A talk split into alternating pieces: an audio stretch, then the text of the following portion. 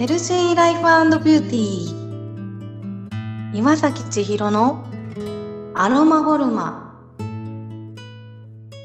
美しさは健やかな命の輝き。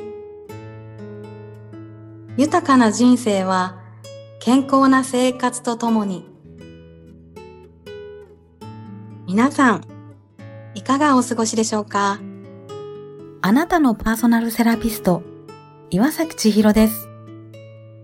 心や体の不調のある方やお悩みのある方がどんな風に変わられて健やかさや豊かさを実感されているのかご感想を聞いていただくことでサロンの中をちらっと覗いてみませんか？アロマボルマで行っている施術は医療行為ではありません。健康を維持するための女性専用メンテナンスです。本日は蟹座の満月です。仕事と家庭のバランスを見直すのにとってもいい時期だそうです。今回の満月特別セッションにお越しいただくのは、12月2日にも番組にご出演いただきました品川区区議会議員をされていらっしゃる直子さんです。子育てと仕事の両立、子育てが楽になる子供との向き合い方や息抜きのコツなどをお話しくださいました。リラックスできる鐘の音を聞いていただいてからスタートです。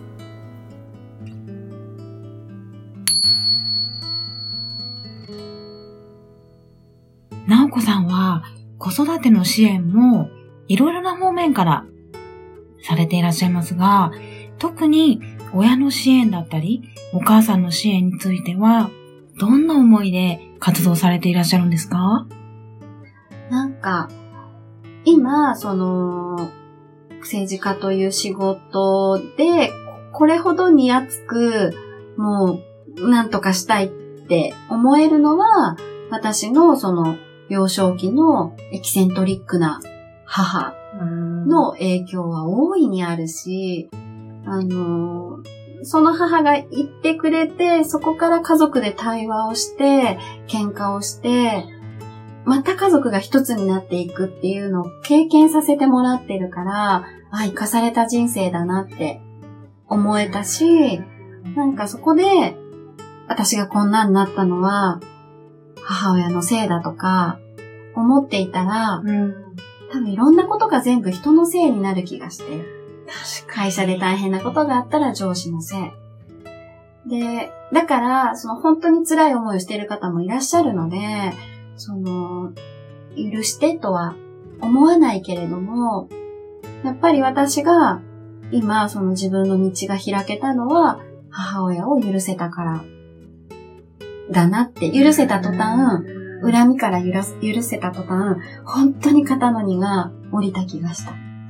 もう呪縛が取れた気がした。なんかすごいですね。でも間違いなく、あの、辛いのは、子供っていう立場が辛いのは、自分が生まれる環境を選べない。ちゃんとお空で選んで生まれてきてるって言うけれども、やっぱり、うん、学校じゃあ転校しますって自分で決められないし、いじめられてても。このお父さんとお母さん嫌だって殴られてても、自分で家出ていくことできないんだもん。確かに。お金も持ってないし、そういう自分で選択権がない。っていう気持ちに、やっぱりなる。例えばその旦那様のお給料で、あの、暮らしてるって思ってる主婦の方からの自分で人生選べないっていうご相談を受けることがある。もしかしたら気持ちは同じかもしれない。うん自分の人生を生きたいっていうふうに思う女性のために、これからも情報発信だったりとか、うん、心身のケアも含めてですけれども、何かの形で関わって、ちょっとでもこうケアをね、していきたいなとは思いますね。でもそれこそちーちゃんにもすごい私応援されてるって感じるから、なんかこう、本当に心とね、体がいい状態じゃないといいパフォーマンス本当出ないし、いい思考回路にもならないから、すっごい応援されてるよ。うん。よかった。本当に。なんかそのコロナ禍の過ごし方みたいなものも、あの、話しておきたいなって思ってて、その心と体のバランスを崩しがちだから、うん、その、子供に早く寝なさいとか、3食しっかり食べなさいとか、早く起きなさいとか、言うでしょ？うん。それはね、大人にも大事で。ほんと。自分のバランス崩し始めるときって、そういうこう、自立？自律神経で自立する作業を怠ってることが多くない？夜更かしし始めていたり。確かに確かに。そうそう、ちゃんとご飯食べれてなかったり。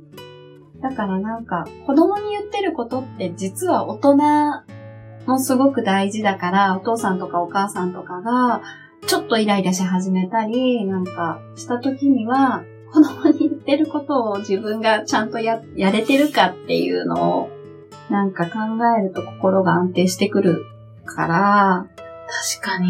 ねなかなかコロナでいろいろ気分転換できないと思うので、うん。本当考えてみたら、子供にイライラしちゃったりとか、うん、仕事にイライラしちゃったりとか、何かのせいにするときって、大体自分の自律神経が乱れてるなっていうのが、私とかね、直子さんはそういうので気づけると思うんですけど、一般の何も心と体のことについてあんまりこう、ご存知じゃない方っていうのは、なかなかそこ気づけないと思うので、今の直子さんが教えてくれた、子供に言っていることをそのまま自分に聞いて、それができてるかどうかっていうのを、まず自分でやって、それを子供に見せていくってことですよね。そうなんですよね。一緒にやっていくってことですよね。命令じゃなくて一緒に。そうそうそうそう。あんまりだから、ちょっとなんかお話すれちゃうけど、子供に私指示を出さないようにしている。イライラするから。ああしなさい、ね、こうしなさい。あれした？これした？って言ってると、もう全部自分に返ってくるから、なんか、イライラが。どんな風にしてますか？学校何時に行くの？ほら、もうほら、あと10分でしょ？って打ち合わせとか絶対なが、え、待ち合わせ何時だっけ？え、じゃあ何時になるの？何時出るの？ご自分で決めてください。へー。困らないからママ遅刻しても。そっか。お友達待たせてもママ困らないから。すごい、そっか、そっか。で、実際に行ってなかったら、うん。それでも。行ってなかったらはないから。すごい慌てる。だってお友達と一緒に行ってるから、待たせたくないから。だから時計見てるって言うだけ。あ絶対言いたくない。もう本当に嫌だって言ってる私。朝バタバタするのが本当に嫌だ。確かに。って言ってる。そうですね。そう。あとやること、これは子供のタイプによるけど、あの、やることをひらがなで書いて朝やることいっぱいあるでしょ？ね教科書忘れてないかとか、歯磨き終わったかとか、それをね、もう、うん、ご自分でやっていただく。書いてるから。あだから、見てっていうことうん。それ見て、見てるって言うだけ。そしたら、バーって走って見に行って、これ終わったでしょ？これ終わったでしょ？とか言って、やって、まだ赤ちゃん言葉だから。やって、うん、それでも、やっぱり、テレビが私大嫌いになっちゃう。子供のせいで。もうテレビ、もうで嫌いだって。テレビのせいでいろんなことができなくなる。テレビのせいでママと喧嘩することになる。だからママはテレビが大嫌いだって。やめなさいとか言わない。テレビなんかとか言って。あー、なるほどね。矛先を変えて、お子さん自身を否定するんじゃなくて、うん、そのものを、いいのかどうか。に、あ、ママがそんなに嫌いなら、じゃあやめようかなとかっていう方に向かわせていくっていう、ね、ちょっと怖いアプリとか、ちょっと怖い YouTube、あんまり見てほしくない時のやつとかは、その戦法を使ってます。なんでそんな見てるのも指示じゃん。確かに。見てほしくないは親の気持ちでしょ。だから、自分で決めてほしい。とにかく。やるときもやめるときも。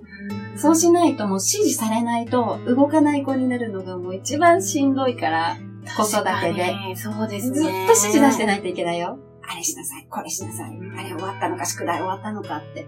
それでまたそのまま帰ってくるってさっき教えてくださいましたけど、うん本当にそのまま、なんかこう、強いボールで投げたらそのまま強いボールで帰ってきて、イラっていうボールになって、うんうんこっちに帰ってくる。確かに。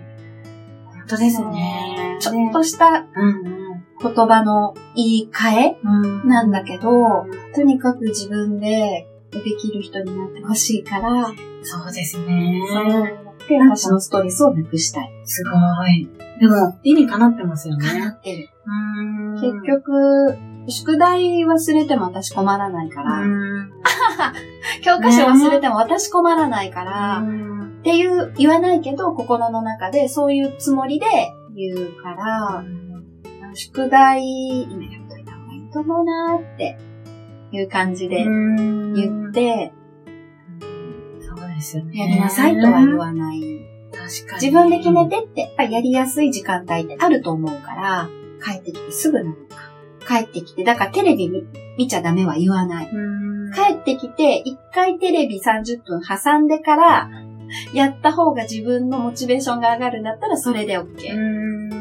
うん。帰ってすぐ宿題しなさいじゃなくねて、とにかく自分の気持ちで自発的に取り組んでほしいから、え、一回テレビ挟む？って、その方が宿題頑張れるって言ったら絶対うんって言うでしょ？テレビ見たいから。あ、いいよ、それでいいよって。なるほどいうね。感じでテレビをうまく使って、その代わり、あの、何時に終わるのか。何分のやつを何本見るのかっていうのは自分で決めていた。で、言ってもらう。それで万が一、ずーっと見てしまって、あるある終わらなかった。ある。そういう場合は、雷落ちる。落ちる。でもね、うん忘れちゃう。だからテレビって嫌いって言うんだけど、自分で決めたことと、か、前同じことしてママに雷落とされたこととかもう忘れちゃってるよね、テレビって。ずっとだからそれで見てる時とかは、やっぱり、うんもう今日はあのテレビ見ないでくださいっていうおしまい。うん強制終了だな。なるほどね。それで、だって自分で決めた時間に追われてないから、うんうんうんあそこがゴールなんですね。ゴールっていうか、それで起こるリミットっていうことですね。そうんママは見てない、そんな。45分で終わりますって言ったって、あ、もう45分ねとか、確認しないから。確かに。それってでも、社会に出てからもそうで、結局、うん自分で働いた時に、上司がずっと言ってくれるわけじゃないし、仲間がどうってずっと言ってくれるわけじゃないから、そういう訓練にもなりますよね。確ずっと。指示待ちうんにね、うんなりがちだと思うんだよね。一番多分お母さんたち嫌なの、もう宿題しなさい、宿題しなさいって、宿題終わったの、やったの。それが本当に嫌だ、嫌だったの、私。自分がそれを言うのが。うん確かに。本来お勉強楽しいから。うんでもどこかのタイミングでお勉強嫌いになるの。うんめんどくさい、宿題やりたくない。これね、何、何歳でそうなっちゃうかなと思ってて、教育が、家庭が、うんその本来であれば知的好奇心に溢れて、新しいこと学べることが喜びっていう気持ちをね、どっかで目減りさせちゃうんだと思ってる。だから、なるべく、あの、自分の子供に関しては、勉強楽しいっていうのがどこまで続くかなって、何年生までそう思わせてあげることができるかなっていうのをやってみたいなと思ってるかなら、るほど。できればでもね、うん。あの、5分でも10分でもいいから、向き合ってあげたい。手を止めて。手を止めてそれができなかった時期があってう、んちょっと壊れたのね、一瞬。あ泣いた。本当に滅多に泣かない人だけど、ママもっと子供大事にした方がいいみたいなことを言われた。へー子供なりにやっぱりそれを感じていて、やそう。っぱり仕事を持ってるママさんたちって今すごくそういう葛藤を抱えてるお母さんたちってすごく多いと思うんですけど、うんご相談も多い。ねえ、ですよね。こう生活の中で見直せる部分っていうのがきっとあると思うので、まあ、このコロナ禍で、ね、そういう糸口っていうか、見つけてもらえるといいですよね。特にね、いろいろニュースでも、あの、話題になったけど、やっぱ在宅ワークしながら子育て無理だからっていう状態で、まあ、4月5月とか、本当に世のお父さんお母さん必死になってらしたと思うから、そうですね。特に少しずつ時代は変わってるけど、お父さんよりお母さんに家事がよる状況はやっぱり改善しなきゃいけないし、あの、どういう方法、ファミサポなのか、ベビーシッターなのか、家事代行なのかわからないけれども、やっぱり今、働いてるお母さんにかかってくる負担っていうのは、すごく多いんじゃないかなって思ってる。うそうですね。なんか、ママとかパパが、あの、困った時に、連絡できるようなところとかってあるんですか、ね、保育園。で関わってたら保育園だし、保育園に行かせる前とかだったら児童館。うん。児童館に、うん。品川区だったらネウボラさんがいるじゃない。ネウボラさんに相談すればいいと思うし、普通に保健センターに電話してたかな、私は。ああ、ちょっとそれも頭に置いて、うん。まあ、困った時は一人じゃないっていうか、コロナで子になっちゃってますけど、何かで困ったらぜひ誰かに気づいてもらうっていうのが大事ですよね。近くのママと子供のためのサロンとか、民間でね、お母さんたちが集えるような子供連れてやってらっしゃる団体もあるし、本当に悩んでる方がどこに相談していいかわからなくても、周りの人たちが助けに入れるから、うん、それがすごく大事かなって思う。ネットワークが。あとはもう自己開示していくとか、そういうことも大事ですよね。恥ずかしがらずに、いろんなことを相談するっていうか、難しい、難しい方もいますよね。なかなか子育て辛いぐらいだったら、見えるのかななんか子育てイコール楽しいと思わなきゃいけないっていうか。それもね、またキラキラしてなきゃいけない、ねうん、そうそうそうそうそう。やっぱり、SNS とか、他人の生活みたいなものを見れちゃうから、実際そうじゃなくても、まあ、忙しい中でも自分の心身がこう、楽でいられる方法を見つけて生きていくっていうのがね、大事ですよね。何でもいいと思うんですよね、やっぱり。一人でちょっといるとか。そういうところからね。人が強い。うん、自分の、その、心安定させる方法を分かってる人は強いと思う。そうですね。なんか、あとでも乳幼児の時ってさ、例えば飲んだじゃあお昼寝寝かしつけて、その後飲めるコーヒー、あったかいまま飲めたことありますか？っ て飲もうって思ったら、起きてきた。あのね、なんか大げさだけど、どっと疲れた。うわ、本当に泣きたいって思うぐらい大変だからね。うん。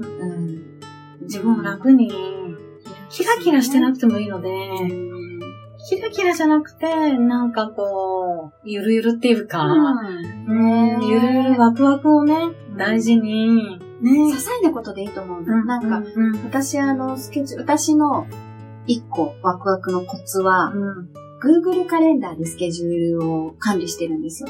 Google カレンダーわかります？うん、わかります。わかります、あれの楽しいことは黄色。あ、エステに行くとか、美容院とか、そういう、なるほど、すごい。楽しいこと自分の好きなは黄色。そっか、それが溜まっていくと。それが散らばってることが大事。ああ、大事、確かに。うん。目に見えるっていうことも大事ですよね。さすが、すごい。ね、色分けして、自分の、しかもその、色分けもね、その好きな色じゃなきゃダメですよね。そう、好きな色じゃないとダメ。うんうん。だから自分のテーマカラーの山吹色っぽい黄色があるので、なるほどね。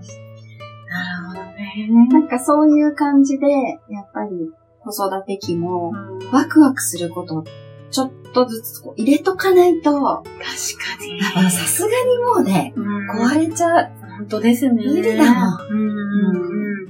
からなんか、あの、ね、よくこう、産後、ちょっとお子さんが手離れた時にお越しいただくママさんとかだと、私、クッキーを食べるのが大好きなんです。うん、それが、もうそれが癒しなんです。ここの次にって言ってくださったんですけど、でも太っちゃうんですよって言って。でも、ワクワクっていうのをそこで取り上げちゃったら、それは良くないから、まあうまくね、付き合っていけるようにっていう話はしてるんですけど、ね、そういうことだそういうことですよね。もうありがたく食べるっていうか。うん、そう、そういう、ね、だから、美容院とかさっき言ったけど、うん、そういうことでもいいと。なんか好きなコーヒーのブランドがあったら、まあ、それを買って、飲むとか、ね、お風呂の入浴剤やる、私よく。クナイプあ、ちょっとね、高いやつを使える日は、結構自分の中で特別高いから。とか、なんか、そういう楽しみ、ワクワクを散りばめておくのすごい大事だよね。確かに。それをしかも後ろめたさを感じずに、全力でその時は楽しむっていうね。映画好きな方とかもいるよね。だからそれを楽しみに、ね、アマゾンプライムとかで見るの楽しみにしてる方もいらっしゃる。それも、ワクワクスイッチだもんね。ね、皆さんもワクワクスイッチを本当に大事に、うん、うん、後ろめたさを感じずに、うん、もう全力で楽しむ。楽しむ。うん、全力で食べる、うん。あの、いろんなことに取り組む。うん。で、休むときはしっかり休む。っていうのをね、やっていただくと、いいってことですね。なんか、毎日でもいいかもね。うんうん。なんか毎日、私今日何が一番楽しみかなって、今のスケジュールとかこう一日の中で。ああ。みたいなのを考えるのも。そうですね。私の場合は神社だったりするんですけど。うんうんうん、そういうのね、大事ですよね。ね、また、いろいろね、教えていただけたらと思いますし、はい、あとは、なおこさんは Facebook なんかもね、やられてて、ねはい、いろんなね、こう、インスタもね、やられてますよね。あんまり更新できてないんですね。まあ、忙しいですからね。なんか、うん、ちょっとこんなこと言っちゃいけないかもしれないけど、うん、SNS 離れが始まって、自分の中で。急激に。わかります。離れちゃってます。だけど、やっぱりその、政治家として発信しなきゃいけないことはちゃんとあるので、それは発信するんだけれども、今までみたいに日のように書くっていうのが結構、慣れてしまってる。ですが、あの、頑張って発信していくので、あります。やってますので。まあ、はい。なおこさん自身も無理せずに、はい、うん、あのー、まあ、SNS であの、発信されなかったら、まあ今、自分の時間を取ってるんだなって思っていただいて。そう。うん、よろしくお願いします。そうしてください。なので、はい、ね、いろんな、あの、子育てのね、こう、コツとかっていうのも、あと、無料の講座とかもね、いろいろ、そうですね。あのー、発信をしてくださってるので、うん、行ってみたいなとか、そう、そういうワクワクもね、大事にしていただけたらなと思いますので。はい。はい、ぜひ覗いてみてください。はい。はい。いかがでしたか？また、皆様からのご感想、ご質問などもお待ちしております。本日も皆様にとって健やかな一日となりますように。あなたのパーソナルセラピスト、岩崎千尋でした。